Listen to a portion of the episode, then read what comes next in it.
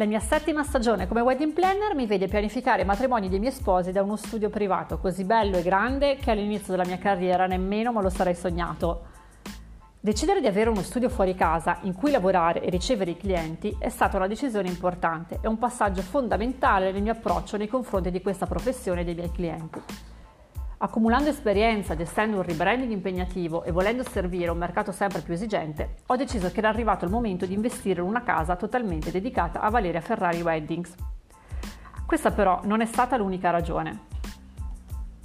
Fino a poco tempo prima di iniziare a dipingere le pareti del mio studio, ero abituata a lavorare da casa mia, in cui avevo una stanza in cui rinchiudermi per potermi dedicare ai matrimoni e a tutti i miei progetti.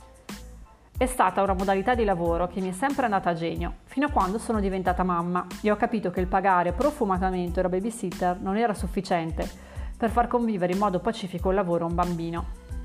Nel mio caso si trattava pure di due gemelle, ti lascio immaginare.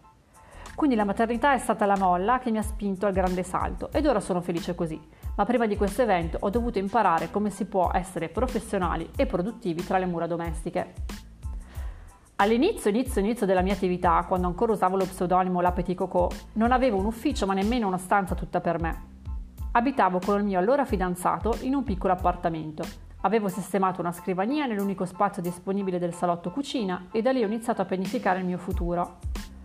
Concentrarsi quando alla tua destra hai i piatti da lavare e alla tua sinistra il bagno da pulire non è certo facile. Il mito del freelance che lavora in pigiama è affascinante, ma come spesso accade la realtà è un po' diversa.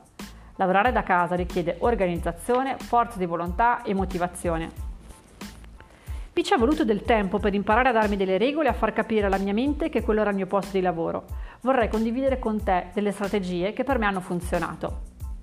1. Sveglia presto. La tentazione di rimanere a letto quando non hai un cartellino da timbrare è forte, ma mi sono imposta di impostare la sveglia presto, di fare colazione col mio fidanzato poi marito e di sedermi alla scrivania 10 minuti dopo che lui se ne fosse andato di casa. 2. Dress code. Ammetto di aver lavorato in pigiama fino a mezzogiorno in molte occasioni, ma una delle regole era di vestirmi in modo decente anche se non avevo clienti da incontrare o colleghi con cui confrontarmi. All'inizio addirittura mi truccavo per creare uno stacco mentale tra la casa e il mio fuori casa. 3. Spazio personalizzato. Anche se non c'entrava niente con il resto dell'arredamento, ho fatto dipingere la parete di fronte alla scrivania e ho personalizzato quell'angolo della casa. Questo mi ha aiutato a creare mentalmente uno stacco tra la casa e il lavoro. Quando guardavo quella parete per me si attivava il mood wedding planner, anche se ammetto di aver scritto diversi chilometri di mail direttamente dal divano. Era molto vicino del resto. 4. Non dare spiegazioni. La cosa più difficile per me è stata far capire ad amici e soprattutto parenti che anche se da casa lavoravo 10 ore al giorno. È frustrante quando le persone pensano di poterti interrompere in ogni momento perché tanto sei a casa. Ho smesso quindi di provare a spiegare e di farmi interrompere. Telefonate e appuntamenti solo nel tardo pomeriggio, prendere o lasciare. 5. Programmazione. Questa cosa pare scontata, ma credo ti ci vorrà del tempo per capire quale routine sia meglio per te.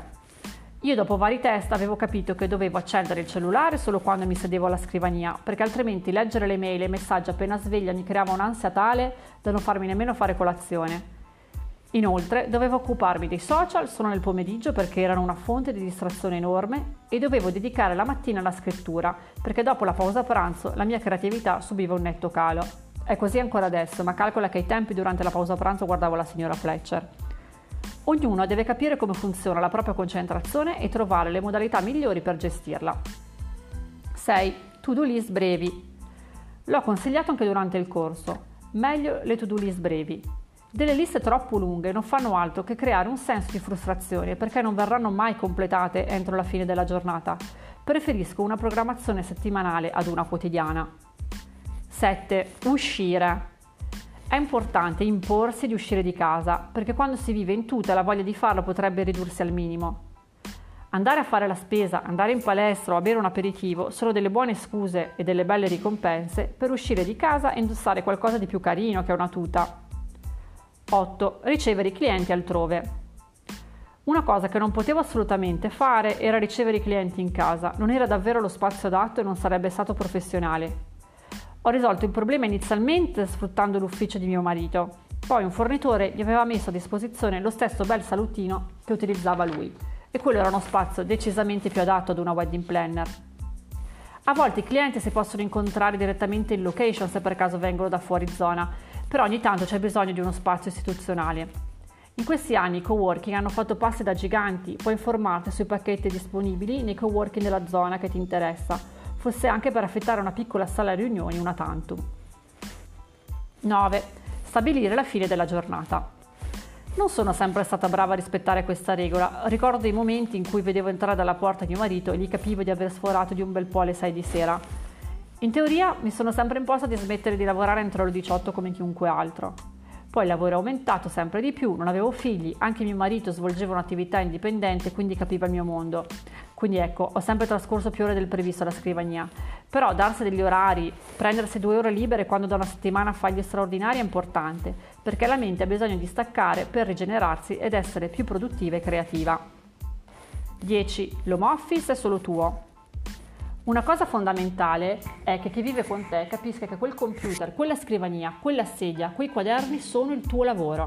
Nessuno deve metterci le mani, nemmeno con la buona intenzione di mettere ordine. Chi vive con te deve rispettare i tuoi spazi e i tuoi tempi. Se non riesci in questo intento, cerca un buon coworking in cui trasferirti, perché è essenziale lavorare in un ambiente che non remi contro i tuoi obiettivi. La vita da home office un po' mi manca, lo ammetto, Spero che questi consigli ti possano essere utili per iniziare a lavorare sul tuo progetto. So che la parte più difficile del viaggio è proprio compiere il primo passo. Se non l'hai ancora fatto, ti invito a iscriverti alla newsletter di Webpreneur Academy per rimanere aggiornata su tutte le novità dedicate alle imprenditrici del wedding e per ricevere in regalo il mio audio coaching. Tre azioni da compiere subito per partire con il piede giusto e diventare una vera webpreneur.